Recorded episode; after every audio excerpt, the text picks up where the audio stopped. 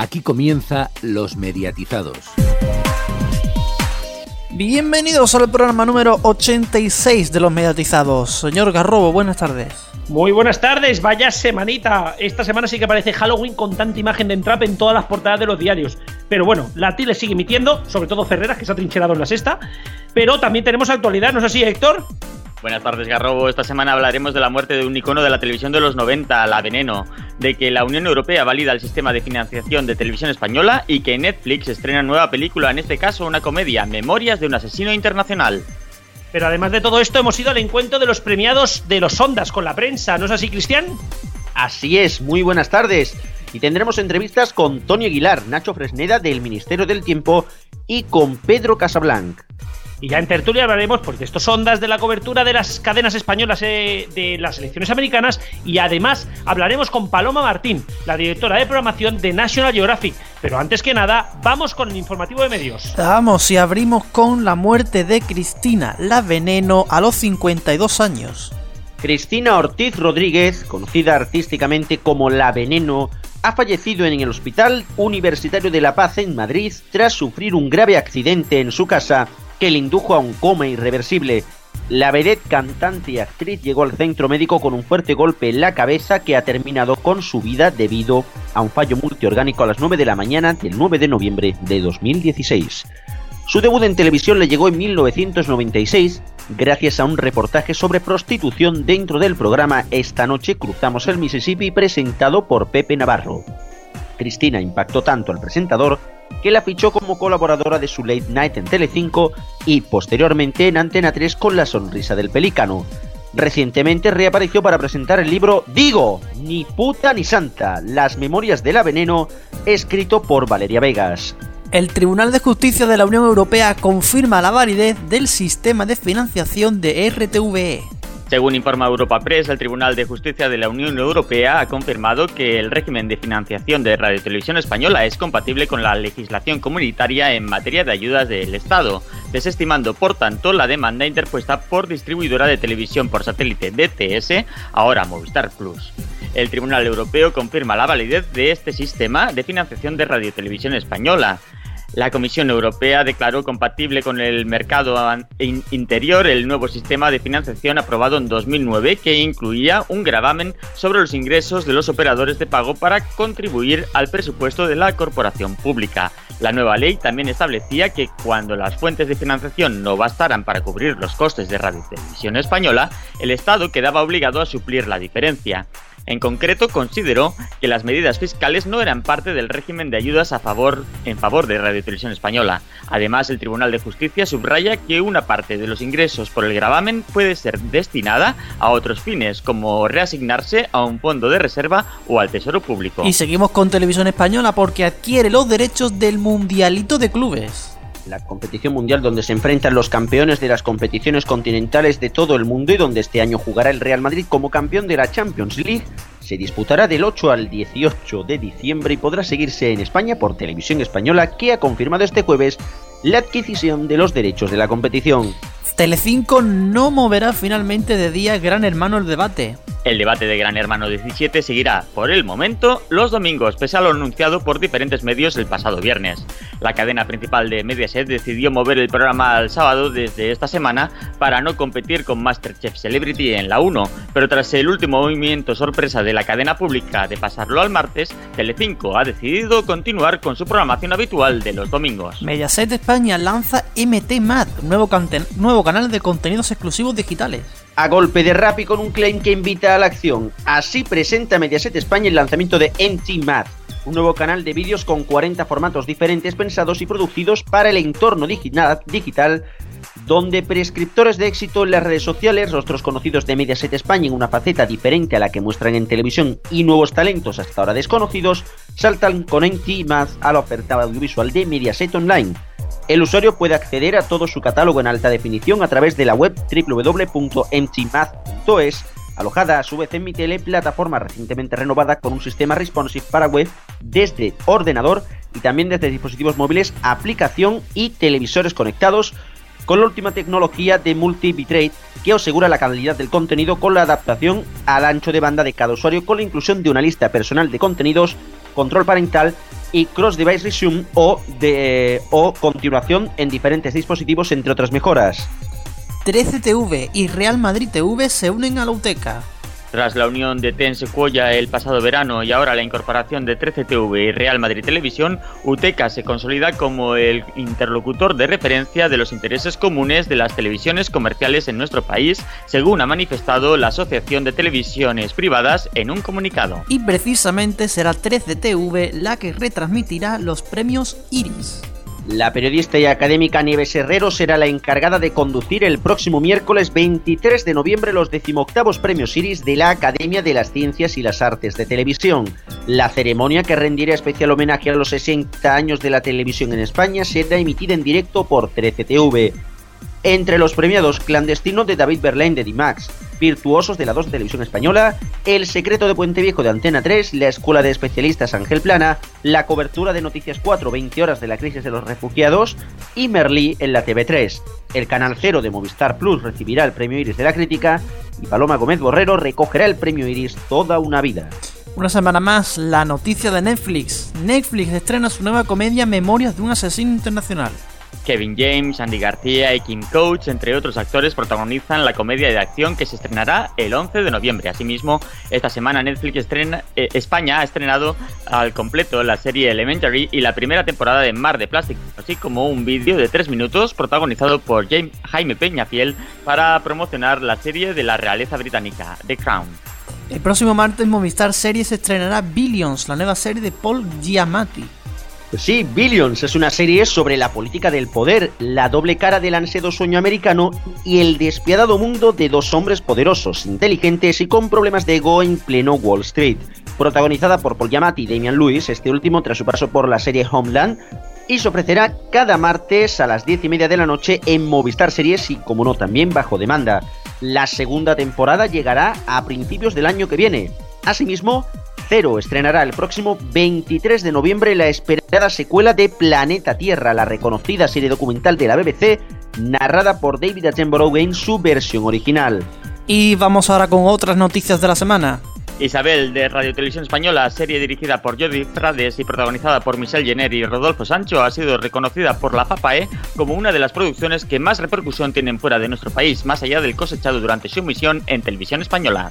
La mesa de contratación del Congreso de los Diputados ha adjudicado a Mediatem, empresa perteneciente al grupo Mediapro, la explotación de los servicios técnicos de la televisión de la Cámara Baja.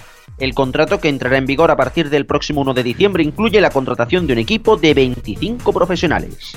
Los viernes en TNT son de comedia. Desde este viernes la cadena de Turner estrena la tercera temporada de Blackies, la sexta de Dos chicas en blanca y la cuarta de Mom. La cadena americana CBS ha confirmado en Deadline que emitirá la serie Something to Celebrate, la nueva comedia familiar basada en la serie española.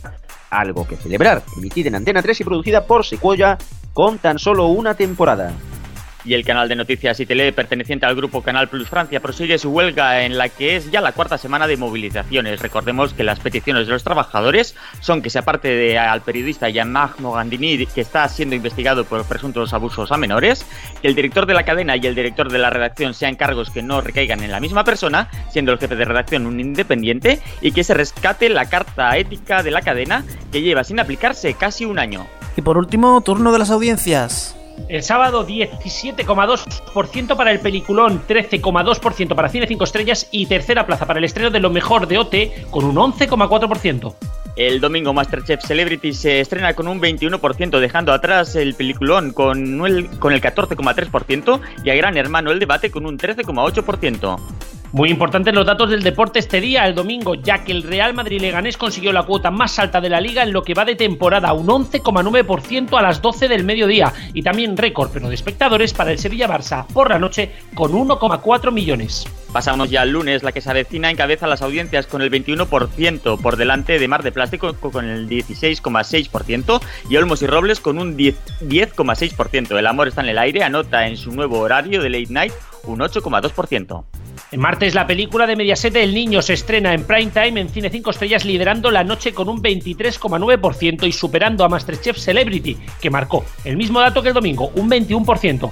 El Club de las Comedias se estrenó finalmente con un 8,3%, ganando a la final de Granjero Busca Esposa. También importante la madrugada de las elecciones americanas con el megamaratón de Ferreras que se saldó con un 15,6% en la franja de madrugada hasta las 7 y un 13,2% en la mañana hasta las 2.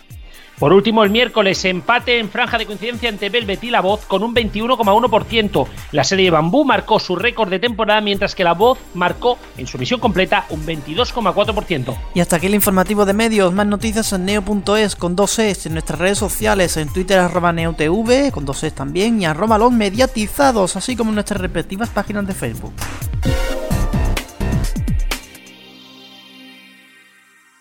Los mediatizados.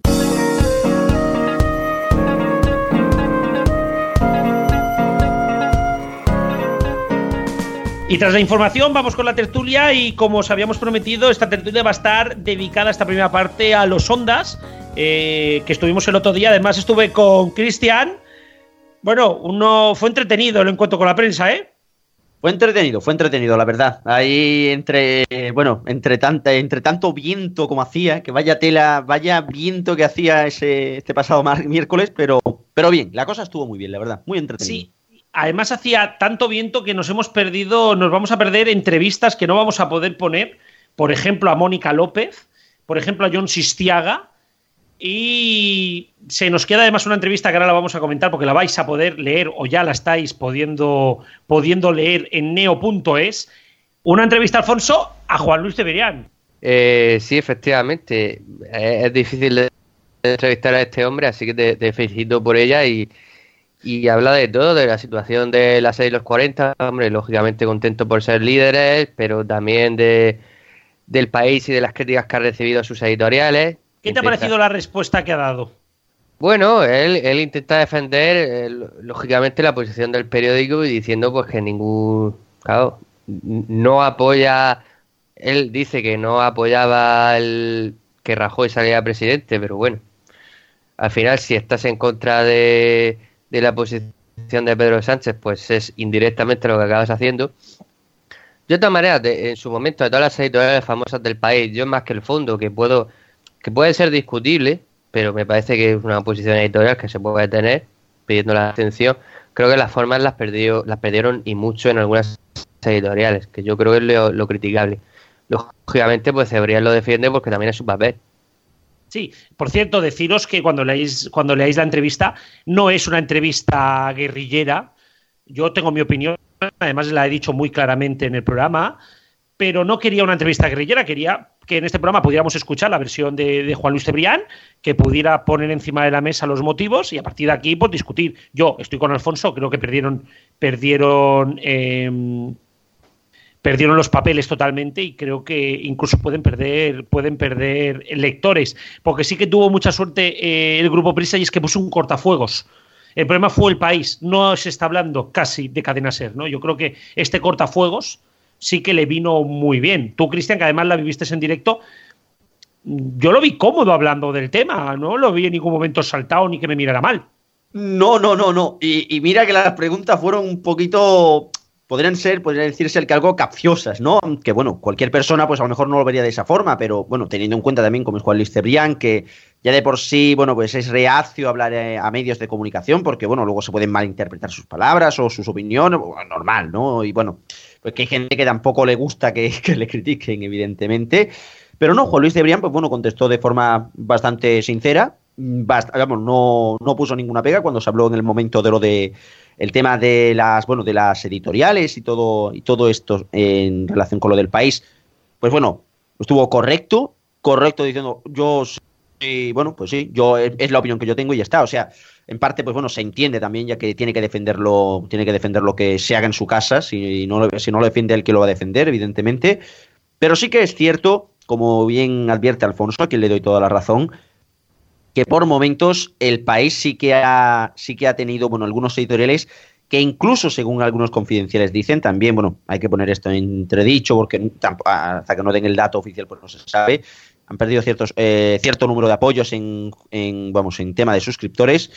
Y bueno, habrá que, hay que también analizar todo esto. Con respecto a la entrevista, en los, en los temas relacionados con el, con lo que viene siendo el, vamos, la, el devenir del grupo Prisa, Pero bueno, sí que eh, esperanzado y más que esperanzado, pues bueno, contento porque sí que es verdad que los datos le apoyan, eh, le dan bastante buenos datos, sobre todo en radio, donde destacaba evidentemente los datos que llevan haciendo tanto Ser como los 40 durante, él mencionaba literalmente, décadas de liderazgo. Y bueno, pues como os lo vuelvo a repetir, como os hemos dicho, no, se ha podido, no la podemos podido escuchar por el tema del sonido ambiente y por todo el tema de, del ruido. Hemos preferido ponerla por escrito, así que ya podéis entrar en www.neo.es y allí la tenéis. Pero vamos a cambiar de tema porque han habido otros también otros protagonistas y uno de ellos son eh, el Ministerio del Tiempo. Y igual que hablamos con su creador cuando se anunciaron los ondas, hemos hablado con uno de sus actores, Nacho Fresneda. Estamos con Nacho Fresneda, Alonso de Entre Ríos. Felicidades por el, segundo Ondas. Esto es increíble. El segundo consecutivo estamos muy contentos. es, es, una emoción casi superior a la del año pasado, porque este año ya dabas por hecho que no te lo iban a dar. ¿no? Lo lógico es que no, y ¡pam! te lo vuelven a dar y es, es una maravilla, es una alegría. Bueno, ¿cómo es estar en una de las series? Seamos claros, porque no es la que más audiencia tiene, pero sí la que más repercusión tiene. Bueno, es que lo de las audiencias también es relativo. O sea, eh, en, este, en este país lo de las audiencias es un, algo pues, que puedes orientar, pero no es la realidad tampoco, porque lo visto está en las descargas en internet, hay mucha gente que lo sigue. Y esa gente sobre todo es muy activa y está diciendo en voz muy alta que quiere este tipo de, productos, con lo cual pues, hay gente que necesitará otro tipo de entretenimientos, pues que se los den, pero yo creo que hay un público potencial enorme para series como la nuestra, ¿no? que toma al espectador como un ser inteligente, partiendo de esa base. ¿Qué es lo más difícil de hacer de Alonso Entre Ríos?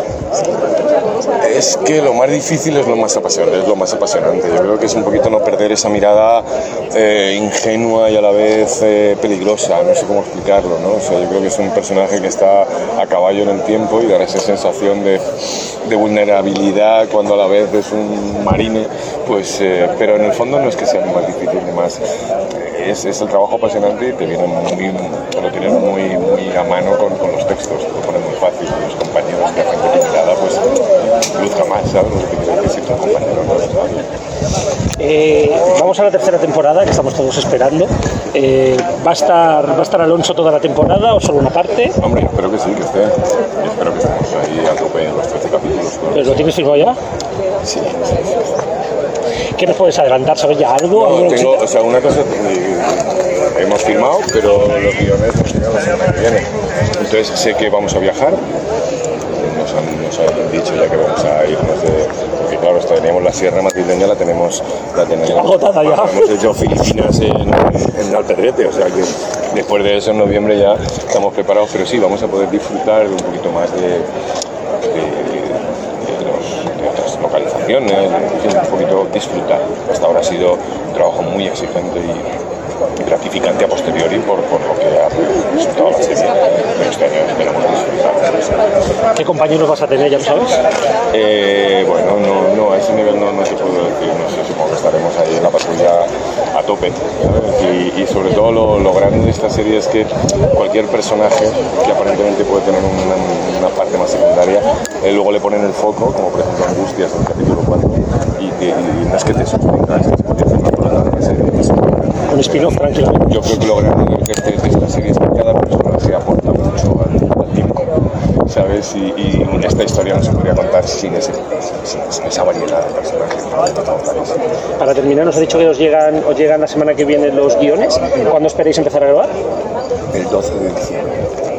O sea, que la serie la tenemos aquí a la vuelta de la esquina ya. Bueno, eso ya luego a nivel de emisión no sé cómo funcionará, pero yo creo que hasta mayo no, no se puede hacer, porque luego tienen un trabajo de postproducción bastante, bastante serio. Sí, también es, efectos, sí. Claro, es que este año también vamos a, la gente de User lo ha hecho maravilloso y, y este año, pues, claro, yo creo que van a hacer mejor todavía. Esa, es la, esa es la clave, lo tenemos que hacer mejor de lo que lo hemos hecho hasta ahora. Bueno, Nacho, disfruta del premio y mucha suerte en la nueva temporada. Muchísimas gracias a vosotros, un placer. Bueno, Héctor, nos ha dado una gran noticia Nacho, que es que la semana que viene reciben los guiones y ya este diciembre se ponen a grabar.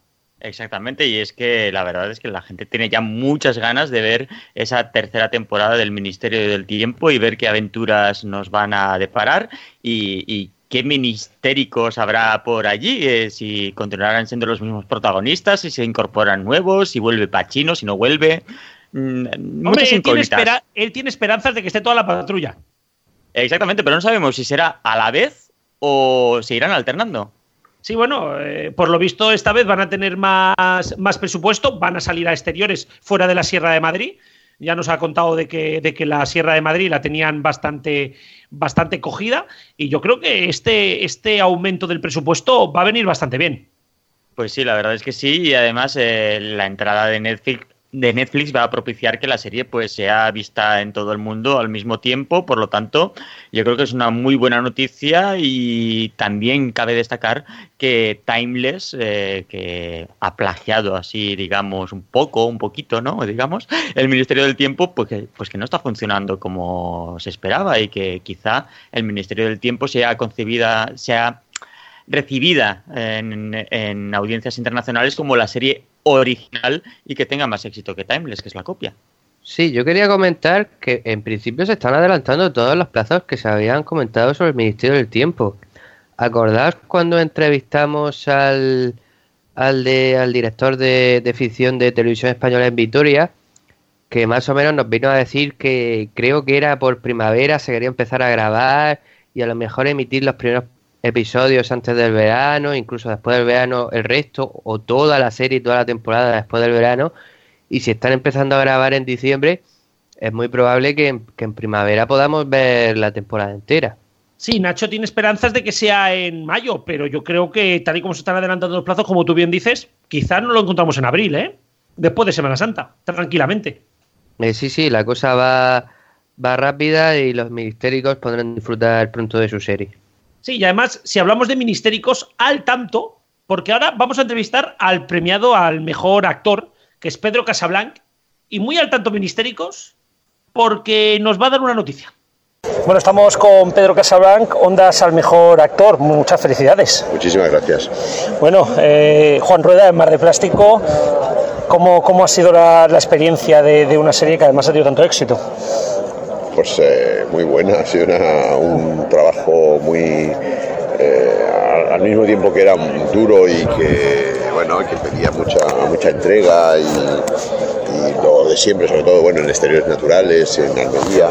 Eh, me tocó bueno, un, personaje con el que me sentía muy identificado por su origen andaluz, por su, su sarcasmo, eh, no, no efectivamente por ser un personaje corrupto y sucio como es, ¿no? pero, pero por todo lo demás sí, entonces bueno, lo he disfrutado mucho. Me encantaría poder seguir haciendo temporadas. Sí, precisamente te iba a preguntar si Mar de Plástico no continúa tal o qué proyectos tienes a futuros. Bueno, tengo proyectos de películas que se tienen que estrenar, los últimos de Filipinas, El Guardián Invisible y, y espero que, bueno, que, que, salgan otras cosas, ¿no? Eh, que este gobierno nuevo nuestro se ponga las pilas y que eh, den más ayuda a la televisión y al cine y que se puedan hacer buenos proyectos como Mar de Plástico. Eh, el Ministerio del Tiempo es un proyecto que también tengo pendiente de hacer alguna colaboración y, y ahí estamos. ¿Estarás en la nueva temporada del Ministerio? Espero que sí. Bueno, habrá que verte. Espero eh, que sí, que le dan el premio aquí y bueno, y estoy hablando con Javier Olivares, que es el, el productor y, y creo que tengo un personaje. Hostia, pues esto, esto es exclusiva. Eh, precisamente hablabas antes de gobierno, ¿no? Decías de aumentar las, aumentar las ayudas. Sin Ministerio de Cultura parece complicado, pero tú has hecho de Bárcenas. ¿Cómo está la política en este país? Y a lo mejor sí que te van a caer más papeles imitando políticos, o sea, actuando de políticos corruptos, porque mira que tenemos. Sí, bueno, me han ofrecido unos cuantos ya, ¿eh? No, no, incluso me han ofrecido la, alcaldesa, la exalcaldesa de Valencia eh, para hacer un musical, pero. pero bueno, eh, yo creo que el caso Bárcenas y el caso eh, de la obra de teatro de Jordi Casanovas y la película de David Lundain ha, ha sido un momento muy puntual y muy puntero en mi carrera y, y no sé si bueno conseguiré un proyecto que tenga esa calidad ¿no? y sobre todo esa seriedad eh, aunque realmente la política española da para hacer una serie ¿no? una, una, serie o vamos una trilogía tranquilamente como muchas, muchas películas pero claro no van a desgraciadamente dependemos siempre del gobierno para que nos subvencionen los productos que hacemos creo que está muy a favor de subvencionar eh, cosas que vayan a que hablen mal de lo que de lo que están haciendo, ¿no? O que por lo menos les llamen la atención. Hablabas de proyectos futuros, ¿no? Y uno que siempre todo el mundo tiene en mente y es curioso cómo una serie puede, puede estar tan en la mente. Motivos personales, ¿te gustaría que volviera? ¿Volverías a estar si volviera? Sí, si fuera el mismo equipo y bueno, de hecho es, es la misma productora que, que Mar de Plástico y fue una serie donde también, bueno, eh, tenía un personaje muy bonito, era incluso más malo que Juan Rueda. Sí, bastante más. Pablo Acosta y tenía un elenco fantástico con Concha Velasco con la que sigo en contacto y, y tuve el privilegio de, bueno, de, de, tenerla como amiga, ¿no? Para siempre, Lidia Bosch, Marta Calvo y bueno, pues no estaría mal que volviera esa serie. ¿Te gustaría, no? A mí me encantaría, pero además los periodistas hacéis mucho hincapié en que te, debería volver esa serie, pues eh, cuestión de decírselo a los de Boomerang. Sí, bueno, habrá que hablar con ellos. Bueno, Pedro, muchísimas gracias, muchas, eh, muchas felicidades por el premio y mucha suerte en todos los proyectos. Muchas gracias a ti. Pues ya lo habéis escuchado, Héctor. Mm, Bueno, lo que se ha podido escuchar con tanto viento, y es que Pedro Catalán va a hacer un papel, incluso mm, ha dejado caer que va a ser a lo mejor incluso más de un capítulo. Exactamente, una colaboración con, con la serie El Ministerio del Tiempo que veremos qué, va a dar de sí, si será un personaje episódico, si va a durar dos o tres eh, capítulos, si va a ser una mini trama dentro de la serie.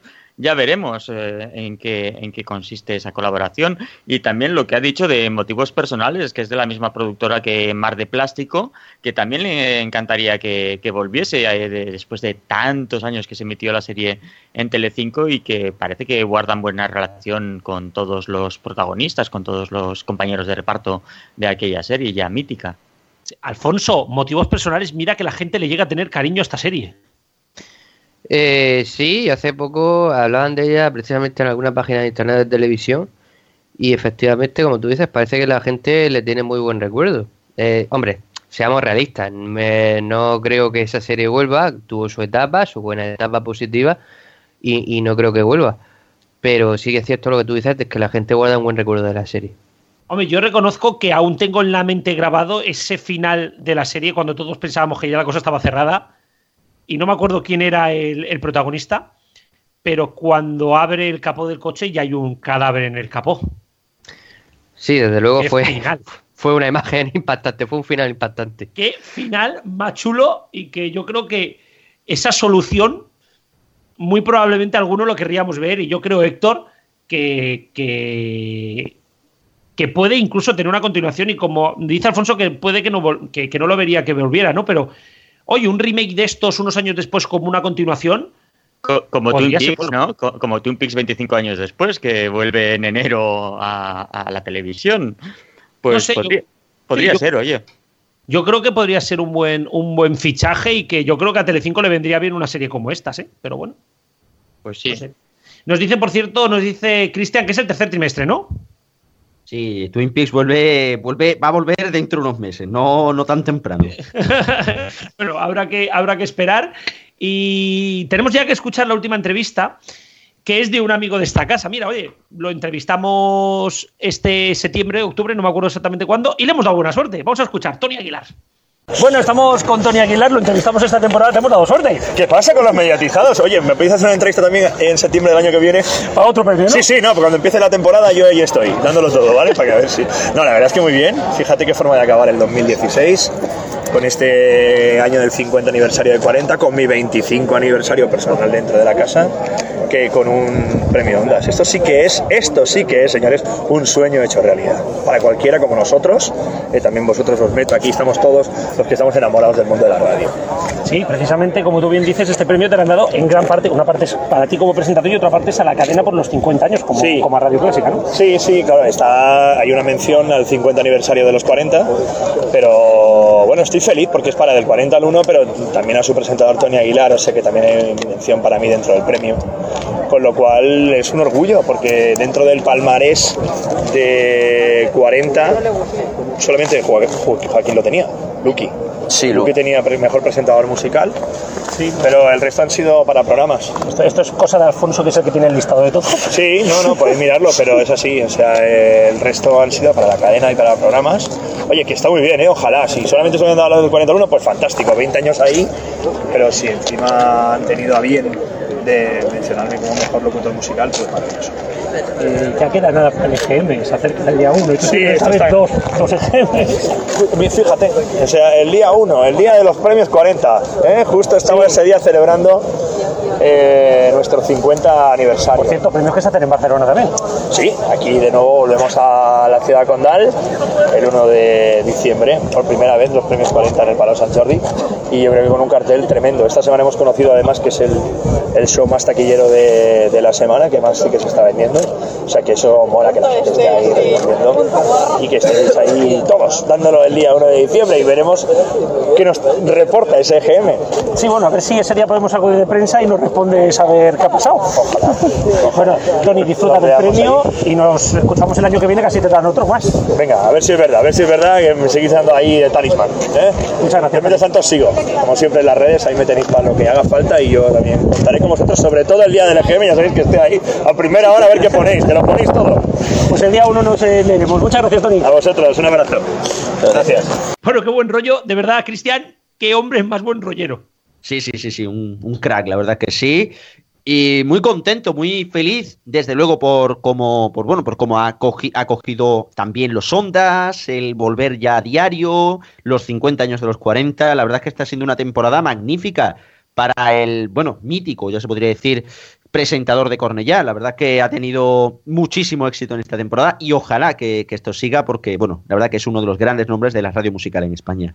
Sí, yo me quedé además muy sorprendido porque, porque mira, lo hemos entrevistado hace cuatro días, ¿no? Y, y- yo creo que el vernos, el podernos conocer ya en persona fue algo muy divertido. No, ya, bueno, yo, yo creo que lo habéis escuchado en la entrevista, lo mismo, todo lo que nos ha dejado el viento, pero, pero oye, mm, vimos un Tony, mira que yo tenía, allí fuimos con una compañera de, de las Mediatitzats, por cierto, martes que viene el programa, eh, a las 8 de la tarde en RFC Radio, yo lo dejo aquí como cuña. Y teníamos una compañera que no lo conocía personalmente y cuando terminó la entrevista nos lo dijo de qué bien me ha caído. De verdad, qué hombre más buen rollero. Y, quiero además eso, dejar muy claro que queremos agradecer a Tony, que es un amigo de este programa y que, que lo ha demostrado. De hecho, un pequeño inciso porque sí que al final no nos pudimos despedir del todo porque ya nos venían ya presionando a la prensa que si la, la chica para decirle que hay que entrar para adentro, que hay que hacerse la foto, no sé qué, no sé cuánto, y estamos ya que al final no se pudo hacer nada por culpa del tiempo y que no nos dio, no, no pudimos ya finalmente pues acabar de, bueno, de despedirnos y tal, pero la verdad que sí, muy buen rollo desde luego. No sé, yo creo que fue un- una buena entrevista y de verdad, de nuevo, agradecerle todo, todo toda la ayuda. Y nosotros seguimos, que vamos a publicidad y ojo, que tenemos entrevista con la directora de National Geographic. Los mediatizados.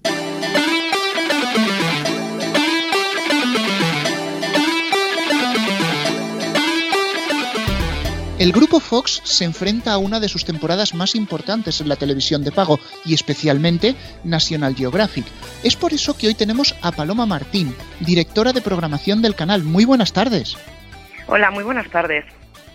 Una temporada importante, como decíamos, llena de estrenos. Algunos ya han salido en antena, como Sin Censura o Planeta Tierra. Coméntanos un poco las líneas generales de esta temporada.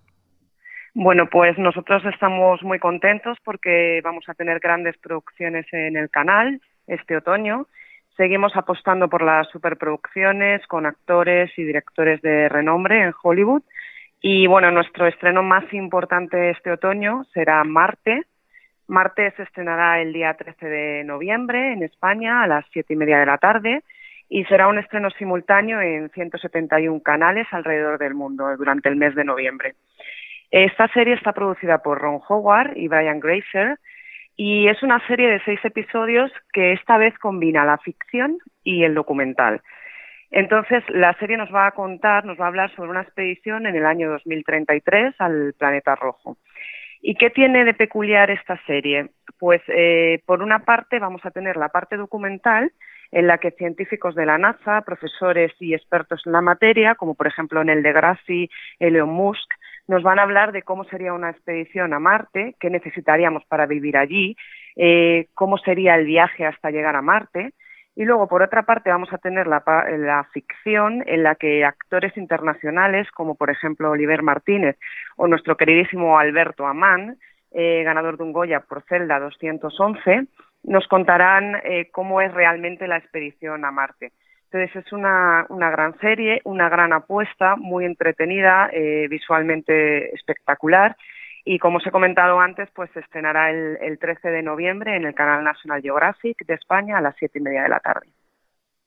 Precisamente sobre Marte queríamos incidir y es que está llegando esta nueva moda, por así decirlo, desde Estados Unidos, la ficción documentalizada.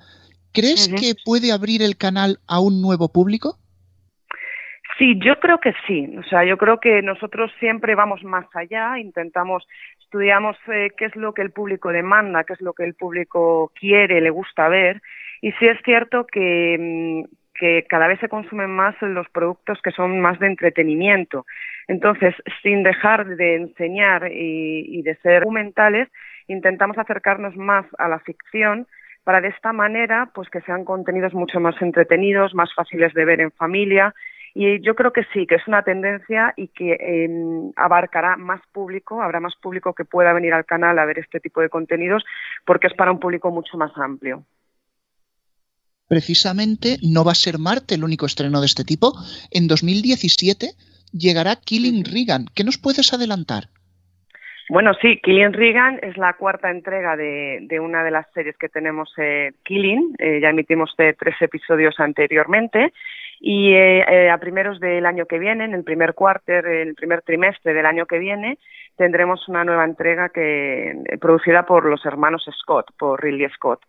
Entonces, bueno, en Killing, Killing en Reagan contaremos con Cynthia Nixon como la primera dama y con Tim Matheson como Ronald Reagan.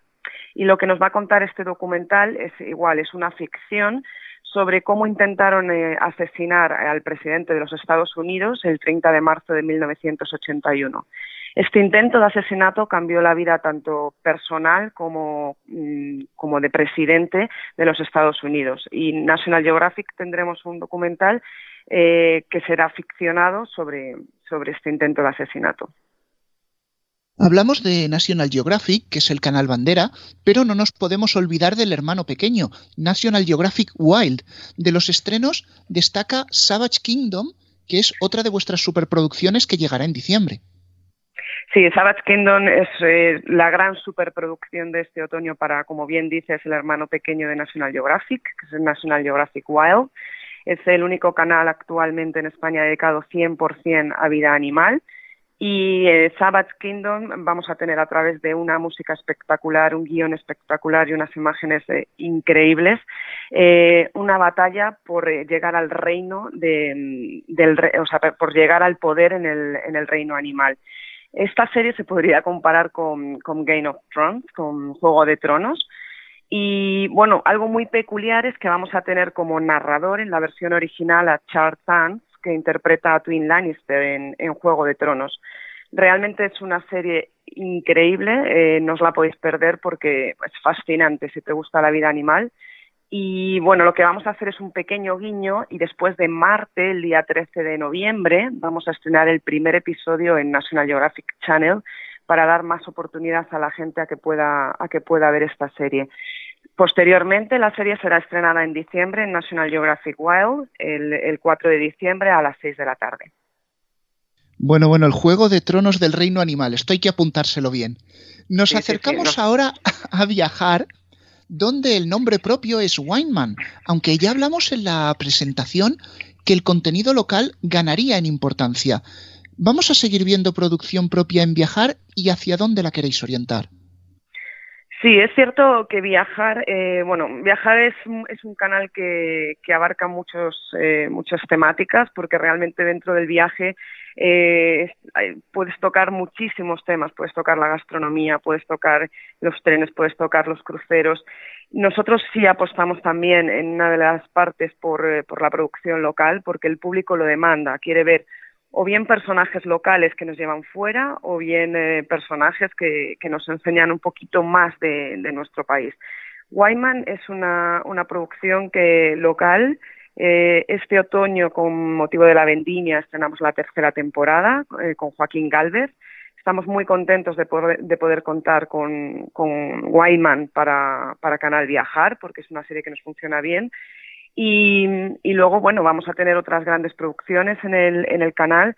Como bien os he dicho, hay muchos géneros que, que la gente demanda y por ello pues eh, vamos a tener diferentes géneros como por ejemplo la serie El Top 10 de la Arquitectura, donde veremos en un formato singular del 10 al 1 edificios, estructuras y puentes más espectaculares del mundo. Y luego pues tendremos diferentes series centradas en, cruceros, en eh, trenes o en gastronomía, que también es una temática que el público nos demanda bastante.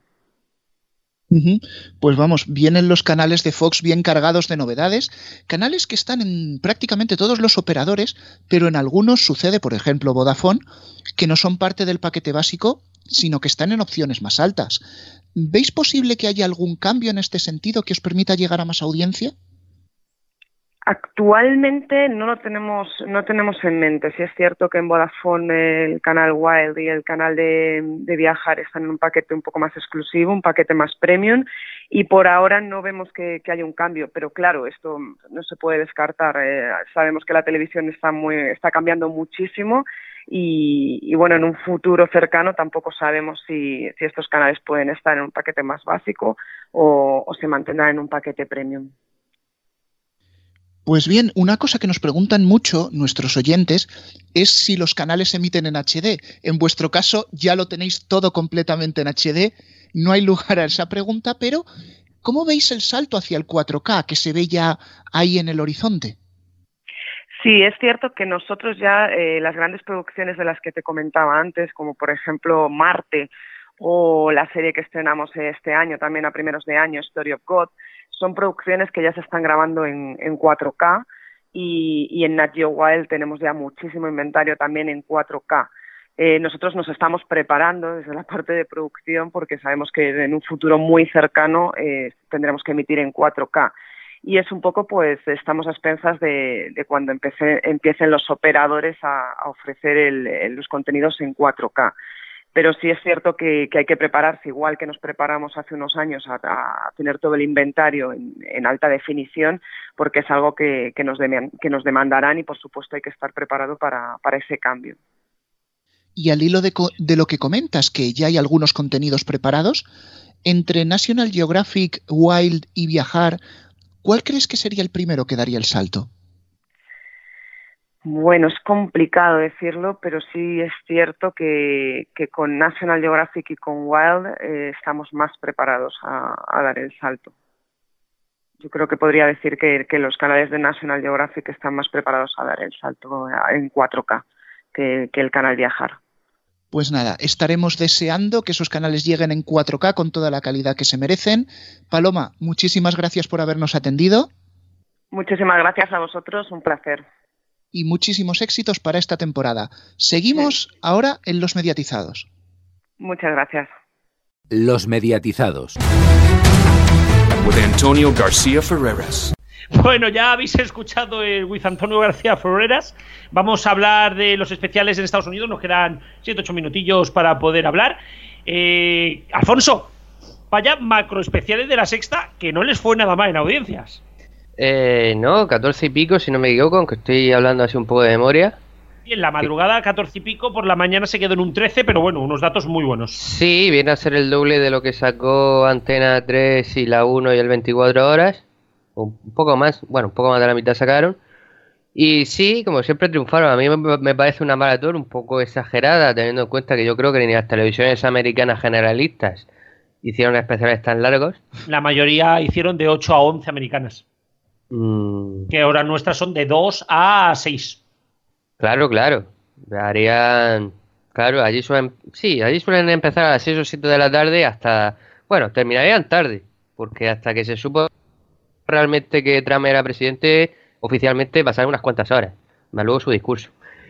Eh, pero sí, un poco exagerada, pero bueno, la sexta sigue triunfando con todo lo que tiene que ver con la política. O sea que, muy bien. Antena 3 yo estuve viendo un poquitín y para mi gusto les entró una bueno, les entró una locura con las multipantallas que a mí me causó cierto rechazo cuando a mí es un especial que hubiese visto más minutos porque para que os mm, hagáis una idea llegó un momento en el cual habían nueve pantallas, ¿no?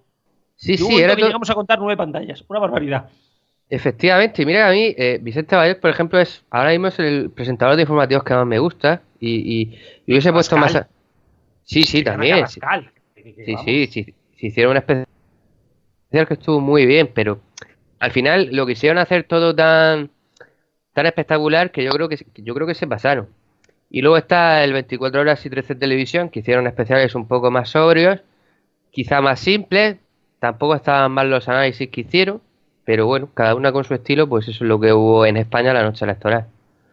Diría, creo yo, que demasiado sobrio el del 24, el del 24 horas y la 1. O sea, es que se pasaron de sobrios. Que lo me podrían haber dicho que lo había hecho una cadena local y, hubiera, eh, vamos, hubiera colado perfectamente. En el caso de lo de las elecciones, lo que decís de las cadenas norteamericanas, la sexta sobrepasó a la mayoría. ¿eh? En el caso de Fox, cortaron eh, aproximadamente, os digo hora, española, a eso de las 8 menos cuarto de la mañana aproximadamente, perdón, 8 menos cuarto, a eso de las 9 menos cuarto de la mañana aproximadamente.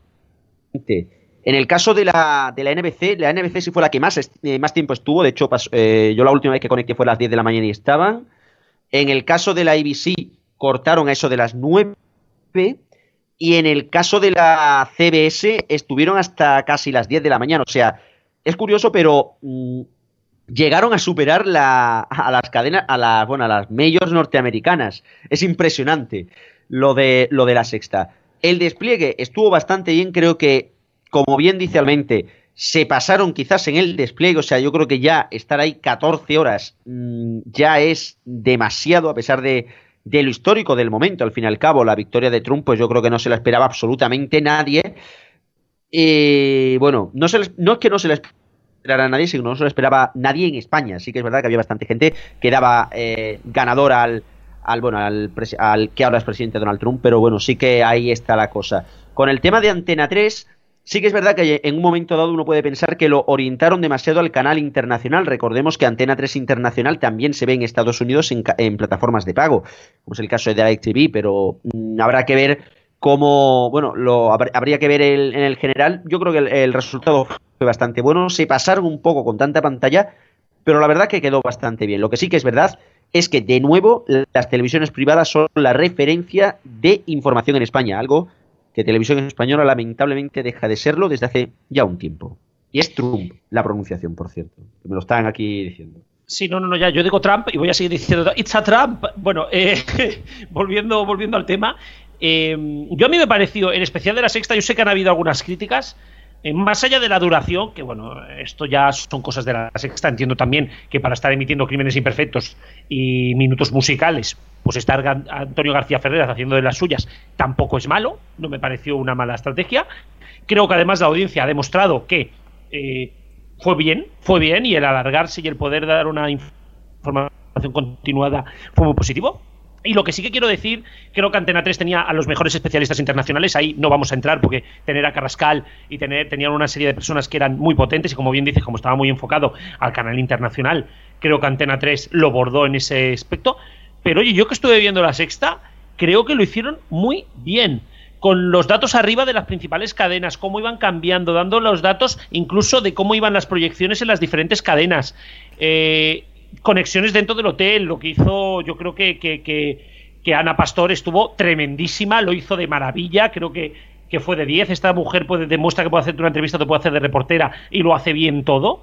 Creo que la mesa de especialistas allí, sin los indas, de, sin los indas habituales, ni no, no, buscando a gente especialista en temas americanos, creo que fue un acierto. Y, creo que la pantalla con el tema de los datos, yo creo que fueron muy resolutivos y la sexta consiguió lo que no consiguió nadie, que es que cualquier españolito de a pie supiera cómo iban las cosas sin volverse loco. Efectivamente. Y creo, y creo que eso fue un acierto de narices. Y para eso sí que felicito a la sexta. Creo que quizás los mejores especialistas, Antena 3, el mejor despliegue de internacional, pues hombre, Televisión Española tiene muchos redactores en muchos sitios, pero creo que el que mejor lo explicó fue la sexta. Sí, sí, sí, a eso iba. El especial de la sexta fue bastante explicativo, explicando qué, qué, cuánto tenían que conseguir y demás. Y también algunos momentos chorras, como por ejemplo cuando los demócratas conseguían un estado sonaba el burro y cuando los republicanos conseguían un estado sonaba el, el elefante, cosas así que... Bueno, ¿y, el, y, el, ¿y, el, himno de Estados Unidos en monopolitono? El telefonino, por favor. Eh, qué, qué, qué, genial, qué genial. qué ridículo. Todo lo que quieras, pero le dio, eh, más allá de, si es ridículo o no, le dio vida a un especial que lo estaban haciendo muy bien y era ese momento que te socaba una sonrisita. O cuando, o cuando Ana Pastor empieza a ligar con ella, ese mexicano o colombiano, no recuerdo de dónde, y se veía a, la cara de, de, Ferreras, fue genial. Yo creo que en un especial de 13 horas, momentos de reírte también es necesario. Y creo que ahí también lo hicieron bien. Sí, es que si no, ¿cómo, cómo va a aguantar ese hombre? 13 horas. Sí, sí, y además estuvieron como 4 o 5 horas sin publi, ¿eh? Eh, desde las 2 de la mañana hasta las 6 y pico no vi publi, ¿eh? Sí, sí, concretamente. No, no, no, es que creo que a la, hasta creo que fue el primer corte a las 8 de la mañana. Y el, el de la madrugada, el último, fue a la 1 y pico, que cuando acabó Masterchef, eh, la sexta estaba en Publi. Estuvo un rato en Publi. Y ya siguió por seguido 6-7 horas. Sí, sí, o sea, este señor yo no sé cómo aguantó ahí. Es que no fue ni a mear, estoy convencido. No salió de, no dejó de salir de pantalla más de un minuto. Pero bueno, no lo sé. Habrá que, habrá que ir hablando que esto, lo de las audiencias, va a tener, va a tener su cosilla, pero tenemos que cerrar ya porque se nos acaba el tiempo. A Cristian, ¿nos escuchamos la semana que viene? Nos escuchamos la semana que viene. Hasta la próxima. Alfonso, a ti nos quedamos ahora para la agenda y seguimos, que aún nos queda.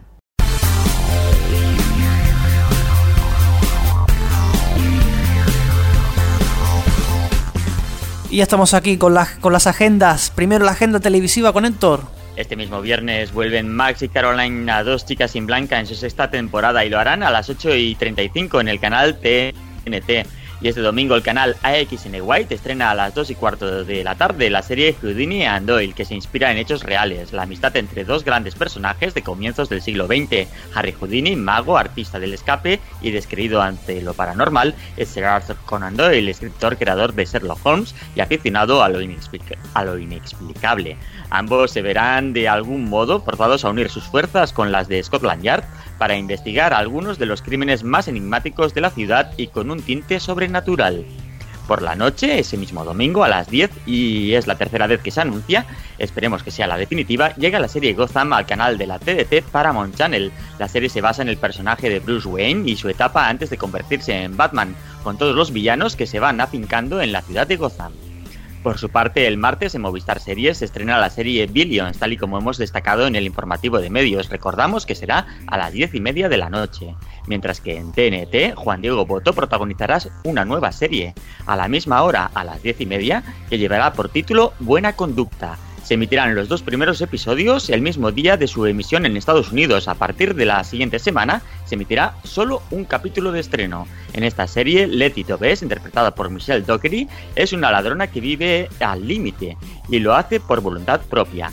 Acaba de salir de la cárcel y está buscando la forma de salir adelante tiene que lidiar con un hijo de 10 años que vive con su abuela y visitar regularmente al supervisor de su libertad condicional, que le aconseja sobre cómo superar sus adicciones y cuyos motivos para ayudarla no están demasiado claros.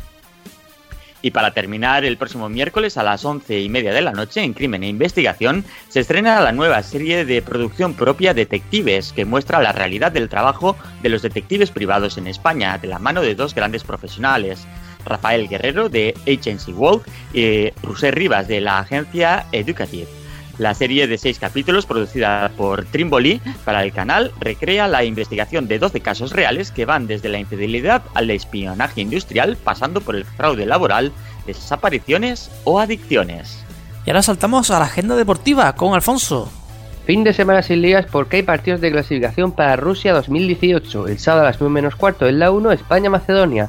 El resto de partidos de clasificación se podrán seguir en Movistar, sin que haya nada destacable.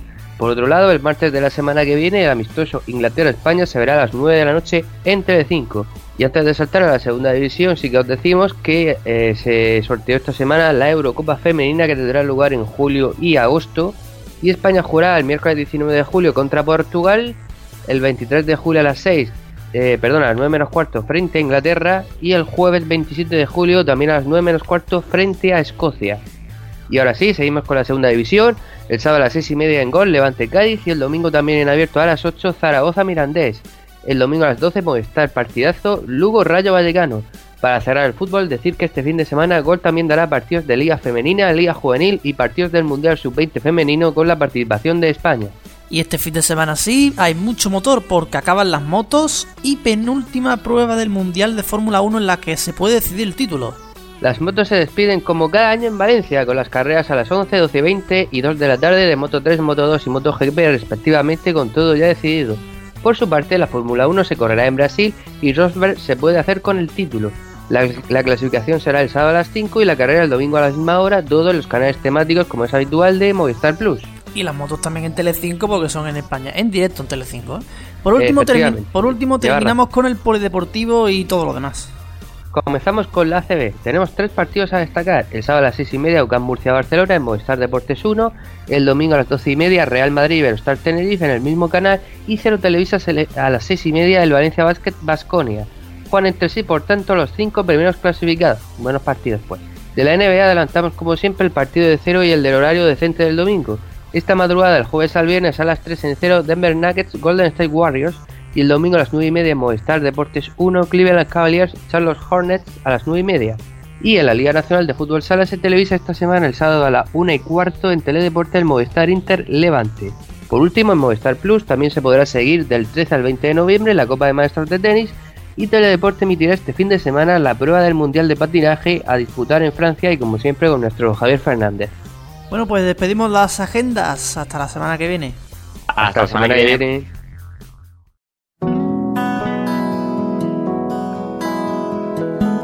Bueno, Antonio, esta semana el correo funciona mejor, ¿eh? Bien, bien, tenemos a tiempo. Tenemos, tenemos carta de Radio Chip y vamos a escuchar lo que esta semana va sobre internet y radio. Ya os podéis imaginar. Hola, Antonio. Hola, Paco Garrobo. El otro día estuve tuiteando con una chica podcastera, de las de los podcasts son el futuro de la radio.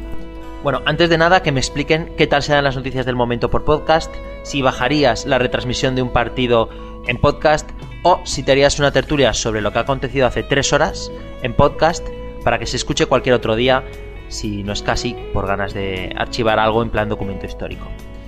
Adolecía de lo que yo suelo llamar la enfermedad de chicote, que es una enfermedad compartida por el común de los podcasteros. Yo la llamo la enfermedad de chicote no tanto porque la padezca el famoso cocinero, sino porque él es el que la combate. Chicote suele visitar restaurantes que no se sabe por qué no tienen clientes, por múltiples motivos. Porque la comida está mala, porque están mal situados, porque no tienen visibilidad en la calle, porque, porque el trato al público no es bueno, porque no son constantes en su trabajo, porque no abren cuando se necesita y todos eh, los que regentan los restaurantes suelen opinar que la comida es buenísima, que la gente no tiene paladar, que la gente va por la vida sin fijarse por los establecimientos que hay por la calle, que si la gente es muy impertinente o eh, que la gente va unas horas al restaurante pues que no les conviene. Querida esfera podcastiana, ¿por qué parece que la gente estamos obligados a escuchar vuestros podcasts? No entiendo que tratéis a los podcasts, que cada uno es de su padre y de su madre, como si fuera un todo, como una única bolsa de contenido, como si fuerais una élite culta y que todo el mundo lo hace igual de bien. Hacer podcast es una cosa muy fácil y solo se necesita un micro y una conexión a internet. Igual que antiguamente se hacía radio de barrio y que escuchaban cuatro gatos, ahora esa radio de barrio se llama internet y tenéis los santos cojones de decir que si la gente no os escucha es porque es tonta. Sin embargo, todo lo que tiene éxito es porque tiene mala calidad. Tomemos esa afirmación totalmente equivocada como cierta. No os quejéis pues de que algunos no os oigan ni Cristo. Eso quiere decir que vuestra calidad es extrema, ¿no? Hay veces que pienso que mucha gente no es que tenga el mal de chicote, es que tiene la enfermedad de Juan Camus. Y mira, explicándolo así, yo creo que me habría ahorrado tanta parrafada. mejor, mejor enfermedad de chicote. Ha estado muy fino, muy fino, muy, muy elegante. Pesadilla en la radio. Aquí nos hace falta algún chicote. Sí, sí, ha estado muy elegante, sobre todo cuando, cuando ha dicho eso de no me toquéis. Bueno, da igual, ya sabéis, es Radio Chip. Aquí él tiene derecho a decir lo que quiera y nosotros no nos hacemos cargo de lo que diga. ¿Eh? Después de las denuncias, baile. No, no queremos saber nada. Bueno, señores, tenemos que cerrar el programa, que ya vamos tarde. Eh, como siempre, agradecer a todo el equipo de RFC, de Neo.es y de los mediatizados. Igualmente, gracias al resto de radios que también ponen nuestro programa, tanto en FM como online. Y la música del programa, las sintonías del programa son Creative Commons. Para saber el título, en la descripción del podcast en iVox. Bueno, hasta la semana que viene, programa número 87 y a dos semanas del EGM. Exactamente, adiós.